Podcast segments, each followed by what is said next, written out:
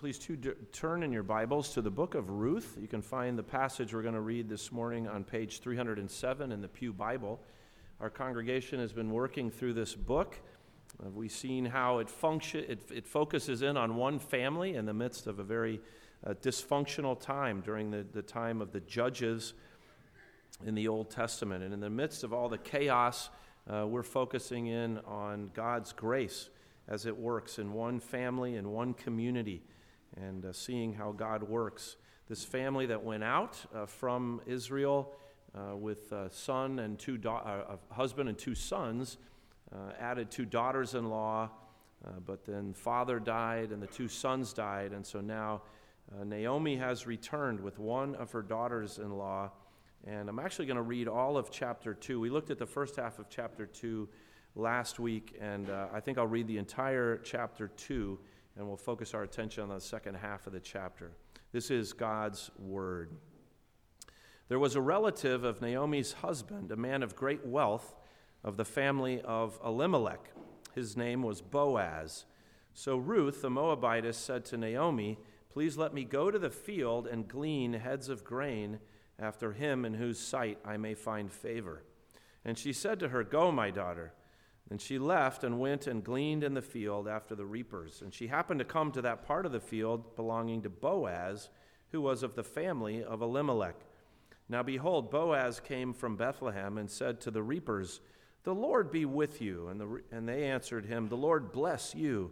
Then Boaz said to his servant who was in charge of the reapers, Whose young woman is this?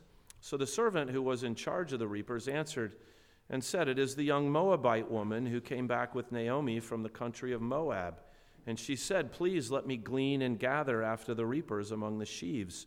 So she came and has continued from morning until now, though she rested a little in the house. Then Boaz said to Ruth, You will listen, my daughter, will you not? Do not go glean in another field, nor go from here, but stay close by my young women. Let your eyes be on the field which they reap, and go after them. Have I not commanded the young men not to touch you? And when you are thirsty, go to the vessels and drink from what the young men have drawn. So she fell on her face and bowed to the ground and said to him, Why have I find, found favor in your eyes that you should take notice of me, since I am a foreigner? And Boaz answered and said to her, It's been fully reported to me all that you have done for your mother in law since the death of your husband, and how you have left your father and your mother and the land of your birth and have come to a people whom you did not know before. The Lord repay your work, and a full reward be given you by the Lord God of Israel, under whose wings you have come for refuge. Then she said, Let me find favor in your sight, my Lord, for you have comforted me and have spoken kindly to your maidservant, though I am not like one of your maidservants. Now Boaz said to her at mealtime, Come here and eat of the bread, and dip your piece of bread in the vinegar. So she sat beside the reapers, and he passed the parched grain to her, and she ate and was satisfied and kept some back. And when she rose up to glean, Boaz commanded his young men, saying, Let her glean even among the sheaves, and do not reproach her. Also, let grain from the bundles fall purposely for her. Leave it, that she may glean, and do not rebuke her. So she gleaned in the field until evening, and beat out what she had gleaned. And it was about an ephah of barley. Then she took it up and went into the city, and her mother in law saw what she had gleaned. So she brought out and gave to her what she had kept back after she had been satisfied. And her mother in law said to her, Where have you gleaned today? And where did you work? Blessed be the one who took notice of you. So she told her mother in law with whom she had worked, and said, The man's name with whom I work today is Boaz. Then Naomi said to her daughter in law, Blessed be the Lord I'm sorry, blessed, blessed be, blessed be he of the Lord, sorry, who has not forsaken his kindness to the living and the dead. And Naomi said to her, This man is a relation of ours, one of our close relatives. Ruth the Moabitess said, He also said to me, You shall stay close by my young men until they have finished all my harvest. And Naomi said to Ruth, her daughter in law, It is good, my daughter, that you go out with his young women, and that the people do not meet you in any other field so she stayed close by the young woman of Bo- women of Boaz to glean until the end of the barley harvest and wheat harvest, and she dwelt with her mother in law. And there will end the reading of God's word. May He bless His word to us as we consider it together. well, the uh, week before last, the IU men's basketball team won a big game against Iowa, and hope uh, revived. And then uh, they played against Penn State and got destroyed, and hope waned. And then last week, they played, early in the week, they played a game uh, against Ohio State in which they came back from 18 points down and won. And hope revived again. And then last night, they played Purdue, and we won't even talk about what happened there. And so, up and down, up and down, that's the way it goes. Our interest and our enthusiasm rises and falls. And we find it very hard to be interested or enthusiastic when there's no hope and when things look like there's no future. And uh, this is true not only in supporting basketball teams, but in life in general. When we lose enthusiasm about the future, it's very easy for us to lose hope and, uh, and to lose our interest in things. But we need to recognize how incredibly fickle our hope can be, oftentimes rising and falling on things as trivial as basketball games, uh, just whatever's going on in our lives. How is it that we can have the kind of hope that is an anchor to the soul, as the book of Hebrews describes? A kind of hope that doesn't go up and down depending on our circumstances. I put on your outline a quotation from the book of 1 Peter. And here in 1 Peter 3:15, we are told that we are to sanctify the Lord God in our hearts and always be ready to give a defense to everyone who asks you a reason for the hope that is in you. And the implication there is as a Christian, you should be living a life that is conspicuous in its hope. So much so that people who don't even know you would see you and ask what the reason is for the hope that is in you. How is it that we get a hope that rises above our circumstances and holds on to us in all kinds of experiences? Well, uh, we experience this kind of hope the same way it's going to come to Ruth and Naomi in this passage. We experience that hope through God's great Redeemer, the Lord Jesus Christ. And that is the lesson I hope we'll see as we look at the passage that we are to find our hope in the kindness of God's Redeemer. It is a kindness that raises you from death to life and enables you to be a conduit of His kindness out to the world. And we will, Lord willing, see how this comes out in our passage. And children, if you'd like to draw a picture for me uh, today, I think I've asked you to draw a picture of Ruth as she comes back to her mother in law, Naomi. And what is Ruth carrying, and how does that get Naomi's attention? And listen for what we learn about that. Well, there is an outline in the bulletin if you'd like to follow along. The first thing I want us to notice is that it is hard to have hope when your dreams have been shattered. It's hard to adequately express how completely devastated this woman, Naomi, has been by the events of the opening chapter of this book. She leaves her home community and is in a foreign land, and her husband dies, and then she loses both of her sons. And she comes back to Bethlehem, back to her homeland, and she describes herself as being empty. The Lord took me out full, He brought me back empty. And particularly the loss of her two sons would be felt in her culture. Uh, I read somewhere that uh, a management consultant asked American men uh, who they would save if they could only save one person on a sinking boat who they would save between their wife, their daughter, and their mother. And in this survey, you can think for yourself how you'd answer that. In this survey, 60% said that they would save their wife, 40% said that they would save their daughter, 0% said they would save their mother. When the same question was asked to Saudi Arabian men, 100% said they would save their mother in that scenario. Because in that culture, mothers don't have much of a life outside of their sons. The daughters leave, the sons stay. And the bond between mothers and sons is that strong in Eastern cultures. And this is what Naomi has lost.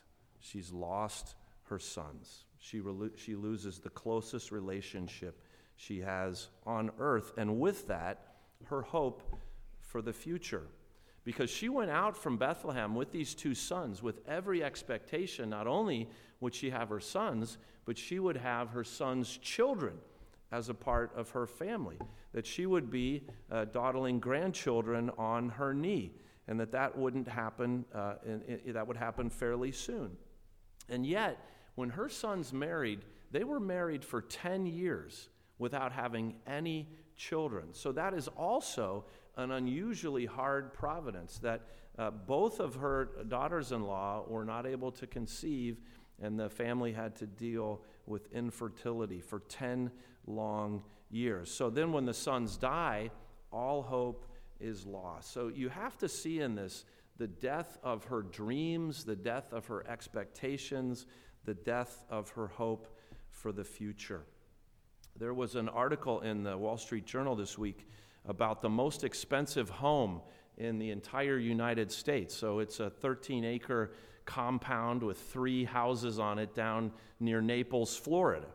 And uh, what was interesting, well, the, the property was interesting, but what was really interesting is the family that was selling it. And because the, the, the parents of the family had died now, the, the, the children were selling the property. The parents had 13 kids, and then those 13 kids had 84 grandkids, and they had over 175 great grandchildren. And they had built that large property because they were literally housing hundreds of people when they did extended family gatherings. And uh, that, that's obviously one extreme. Now, we, we, Naomi wasn't thinking that she was moving in that direction. But you see how the difference between having any children and having none is so extreme. And, and she had zero children, she had zero grandchildren, she had zero great grandchildren, and she would never have any of those things. And this has left her in utter despair.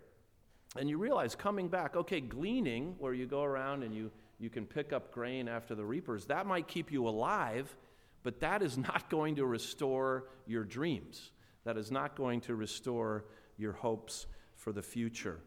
And so this is, we see this, this, uh, this despair setting down on her. And, and I know the, many of us read uh, Pilgrim's Progress as a Sunday school class last year. And you remember when uh, Pilgrim, uh, when Christian and Hopeful are locked in the dungeon of giant despair. And his whole, his whole goal there is to just take away their hope so that they don't want to live anymore. And just to convince them the situation you're in is never going to change. That's one of the ways that the devil does it, just to tell you again, it's never going to get better. You might as well go ahead and give up.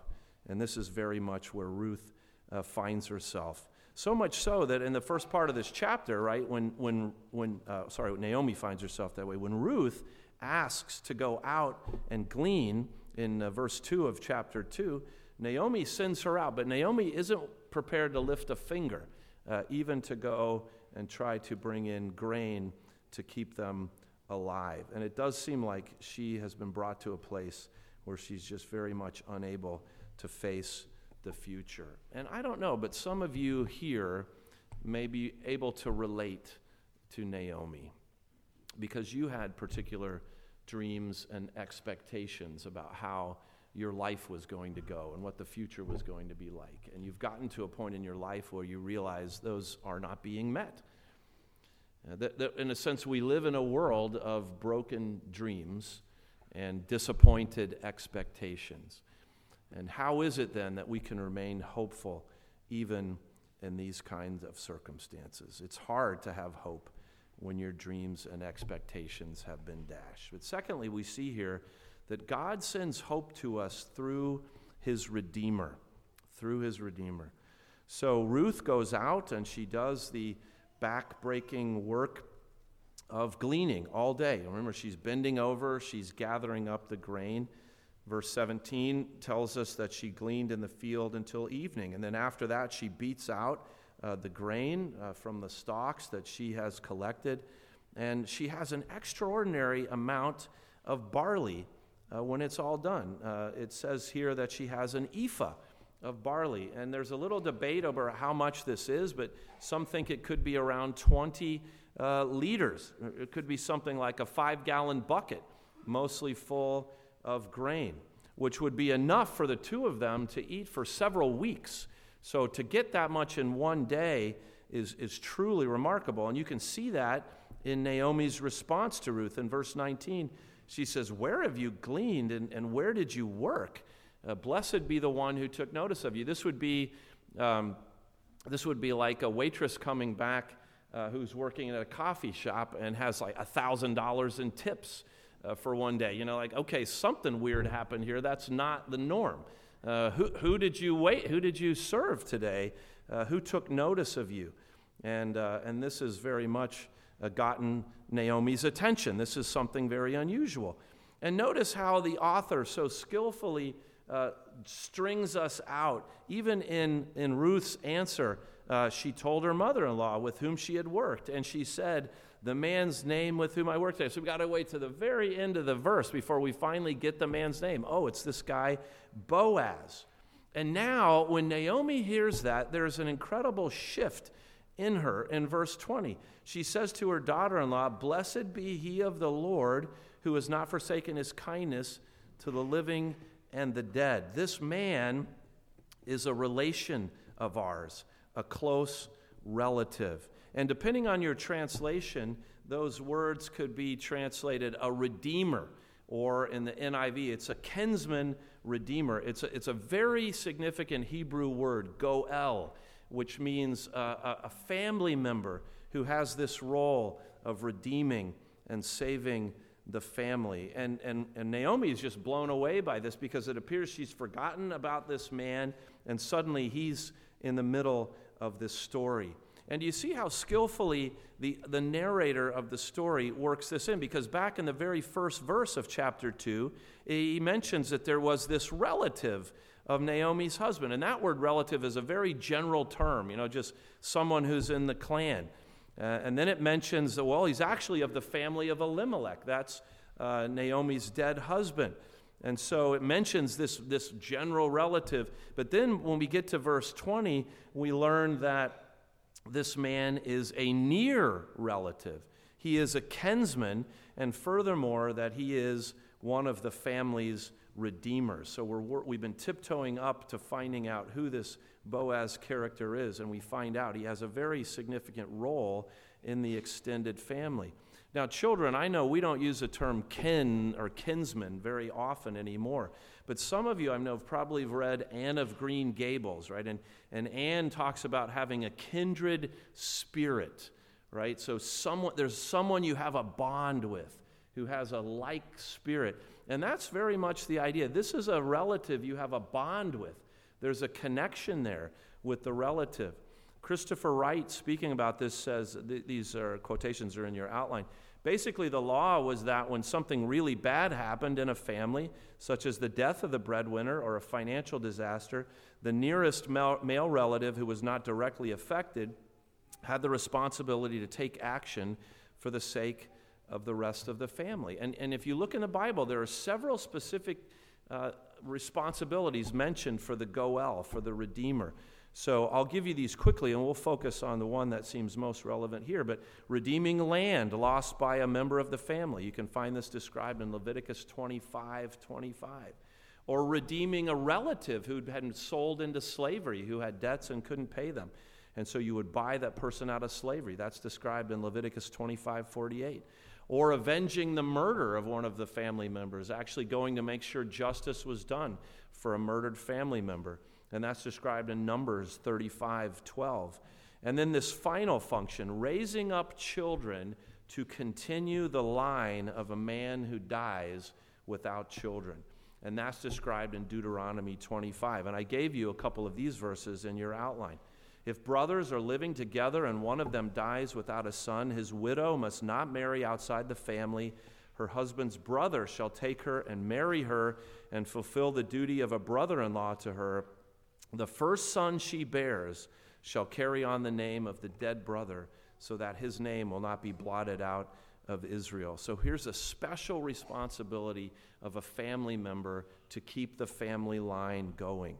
The Theological Word Book of the Old Testament describes it this way there is usually an emphasis in the Goel on the redemption being the privilege or the duty of the near relative.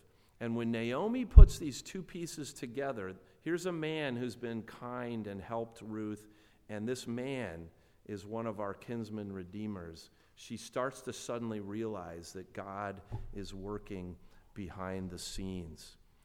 A number of years ago, and I know I've told you this story before, our, my family was driving around 465 around the loop at rush hour, actually on a Friday.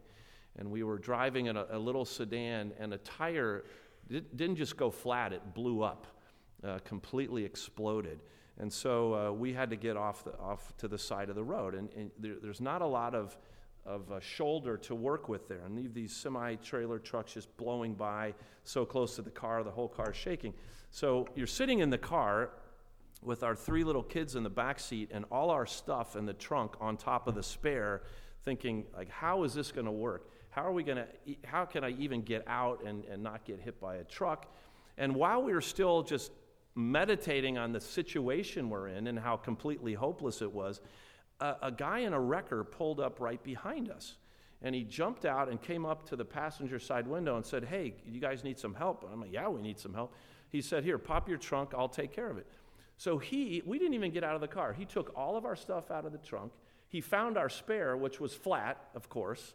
So he had a compressor. He filled the, he filled the spare. He changed the tire, put all of our stuff back in the trunk, and said, Hey, you're all set. And I think it took like 20 minutes or something like that. And to this day, I still think it might have been an angel because it was, it was, it happened literally almost as soon as, as we cried. But that's God coming into a situation that's really messed up. And you, you, you, ha- you don't have the resources. You don't even know how i, I couldn't have blown up the flat uh, the spare. And there's god providing everything that's needed to fix the situation. And god often does that through people doesn't he he provides the people that are necessary to fix the problem. And that's what's going on in this story. Here's a particular person and God has sent this particular person who has this responsibility to come and has the resources to come into Ruth and Naomi's situation. And, and realize this would be like, you know, uh, the guy pulls up behind me and I roll down the window and it's one of my favorite uncles. You know, that's what's going on in Ruth and Naomi's situation. This is actually somebody that they have a connection to and they, and they have reason to hope that God is now changing their situation. So hope comes to us as God provides a redeemer. But thirdly, God's redeemer is a minister of God's kindness. You see in verse 20 how Naomi says, uh, Blessed be he of the Lord, who's not forsaken his kindness to the living or the dead. It looked like God had abandoned them. And then she sees, no, no, God's been at work all the time. And it's particularly God's kindness that she's interested in. And this is another Hebrew word. If you're visiting with us, we don't often give out Hebrew words in our sermons. It's just that in this sermon, there's a couple of, in this passage, words that are so rich with meaning.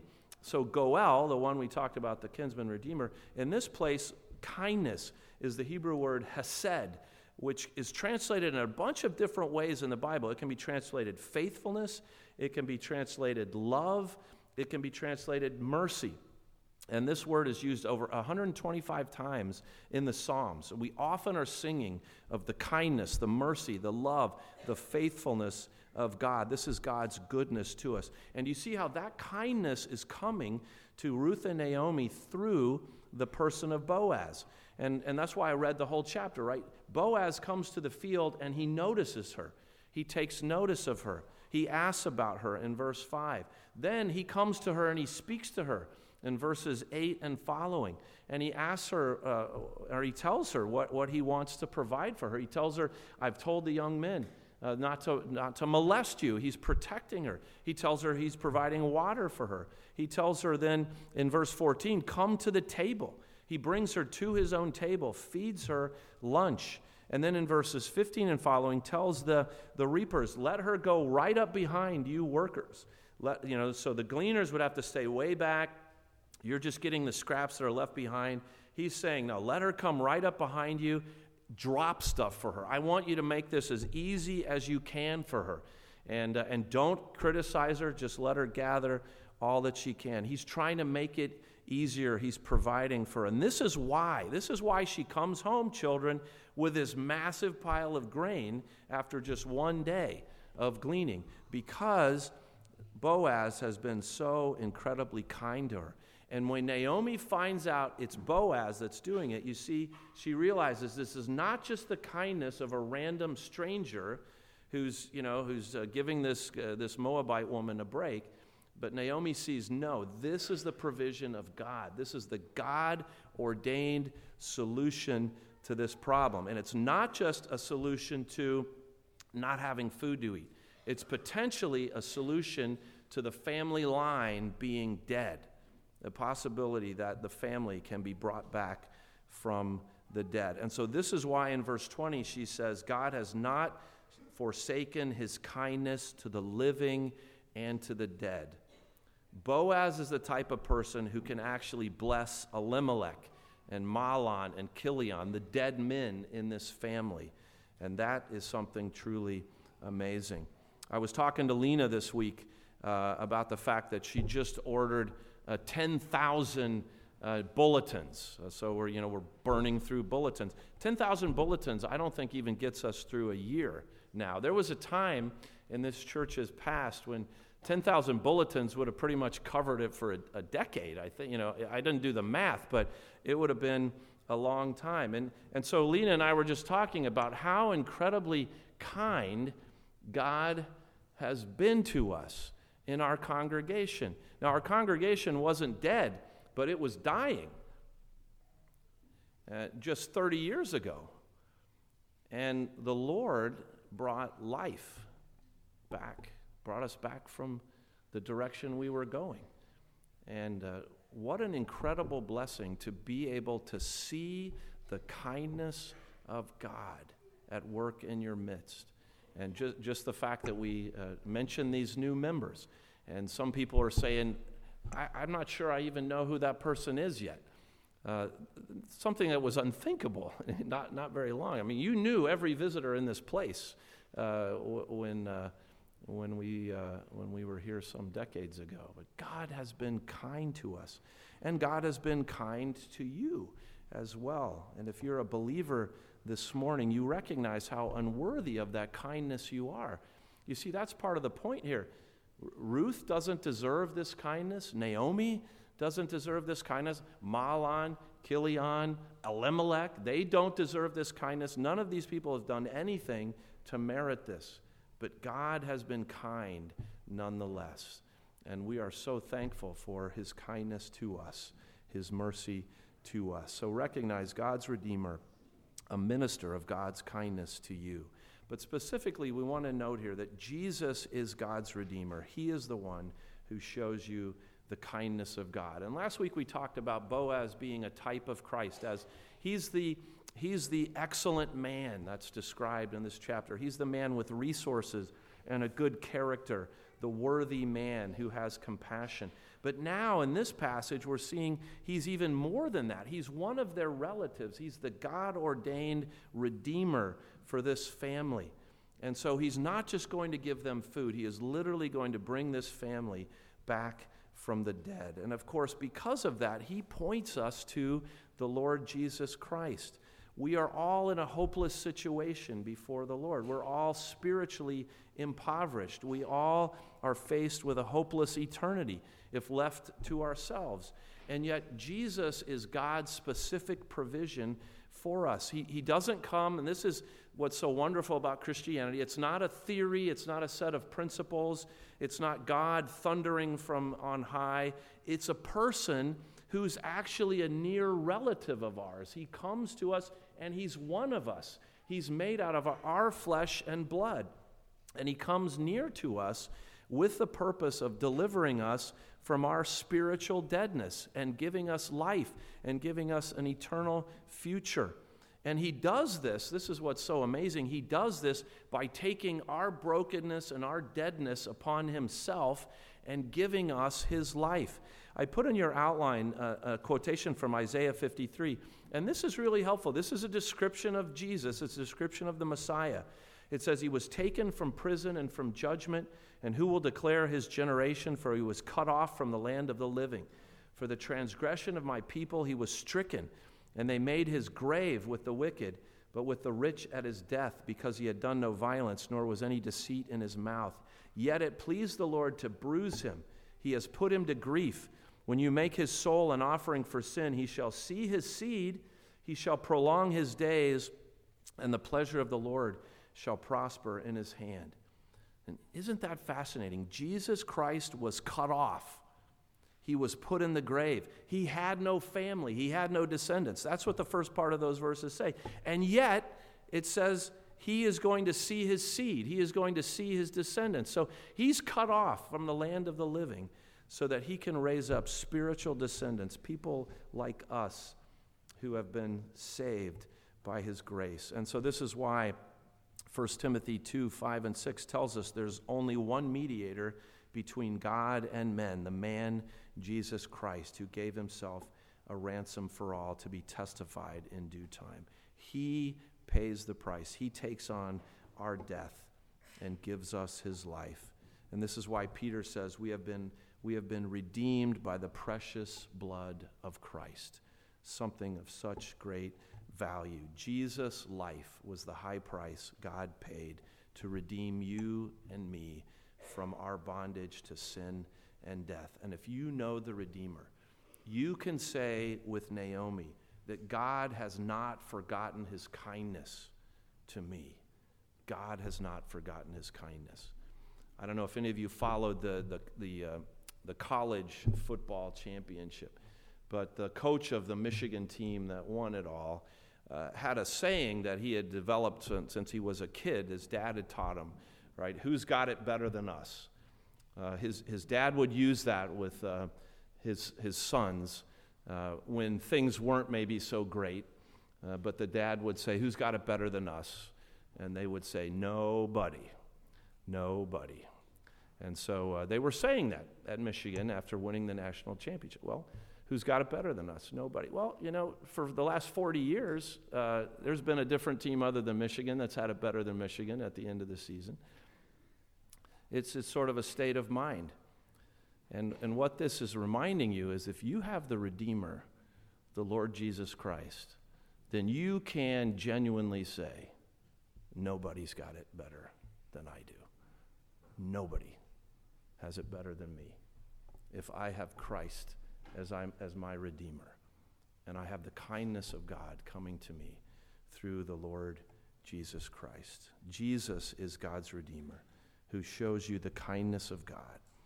And so, finally, this calls you and me to be agents of God's kindness to others. By the kindness you receive from Jesus, show kindness to others.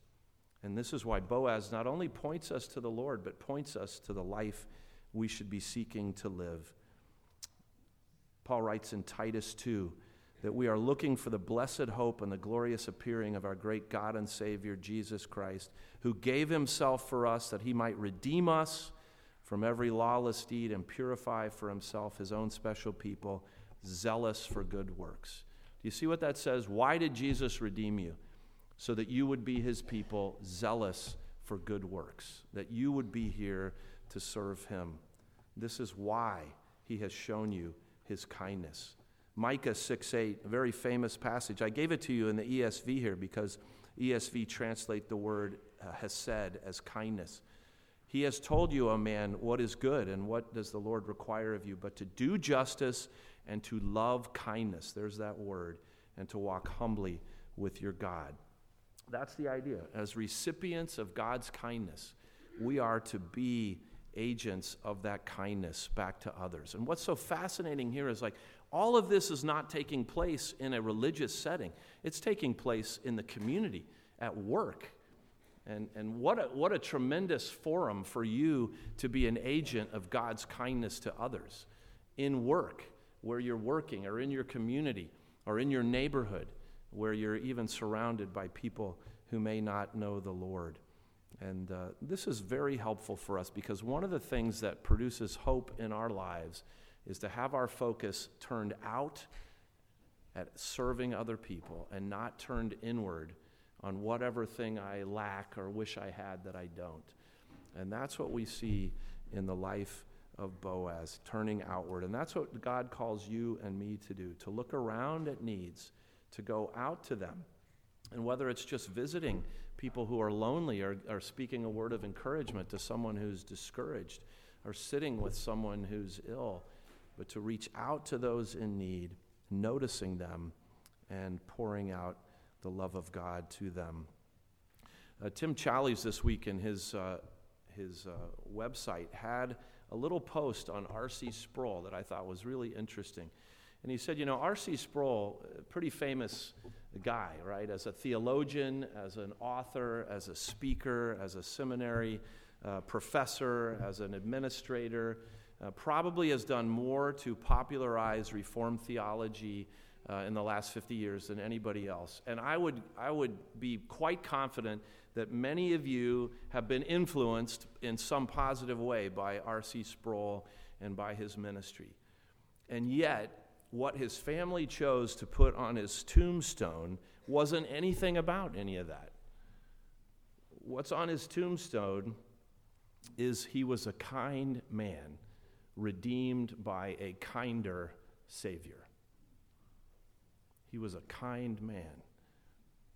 What a wonderful testimony that at the end of the day, it's not what we did, it's who we are in Christ. The character we have because we've been changed by the kindness of God. And that kindness that comes to us through Jesus Christ, who comes near to people like us in our need and who redeems us and shows us the love of God. That's what transforms us and allows us to be kind to people around us. Naomi was facing a hopeless future, and yet into that hopeless future comes the Redeemer who's going to bring the family back from the dead. And that's what Jesus Christ does for you and for me. We have a hopeless future apart from Christ. But He comes into your life, He takes our deadness upon Himself. He gives us life. He gives us a future. He restores our dreams and gives us an eternal hope that we will live with Him forever. And this is the key. This is the key to how you live with a constant hope in a world of broken dreams. You find the hope of the Redeemer, the kindness that the Redeemer has brought to you. And then in that kindness, you seek to be kind to others. Let's praise our Lord and pray to him for his help.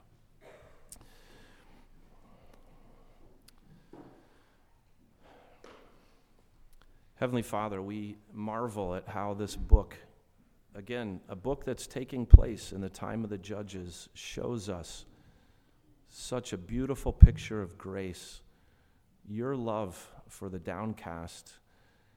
Lord, how we thank you for the kinsman redeemer that you sent to us, the Lord Jesus Christ, who is made of the same stuff we are, who comes near to us, and who takes our death upon himself and gives us his life. Lord, how we thank you that he has raised us from the dead and given us a future and a hope. And we pray that you would help us to trust him and to grow in our love for him and Lord, I know that some of us are dealing with really difficult challenges now, and it's hard to hope. We, we can't see how things are going to change. Please help us to look to the great Redeemer, the Lord Jesus Christ, and to see how He does give us an eternal hope.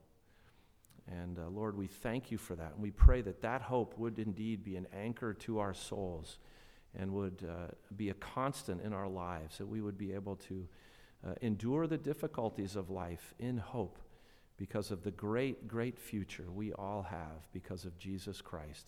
And Lord, if any here do not yet know the Lord Jesus, we pray that you would work in our lives and call, cause us to call out to Jesus and uh, that you would come to us and save us. We pray these things in Jesus' name. Amen. And now let's uh, sing our praise back to the Lord from Psalm 107, selection A. And this, this psalm tells us, it says, uh, May the redeemed of the Lord say so. And so it's calling us, hey, if you're redeemed, you need to say so. You need to praise the Lord. You need to celebrate that fact. And again, it specifically mentions here uh, what we have to be rejoicing in. And part of that is the mercy, the goodness, and the kindness of God. You see that? His love endures eternally. And that's that word, hesed in that first verse. That's the kindness of God that is eternal. So let the redeemed of the Lord say so. Let's stand and praise our God.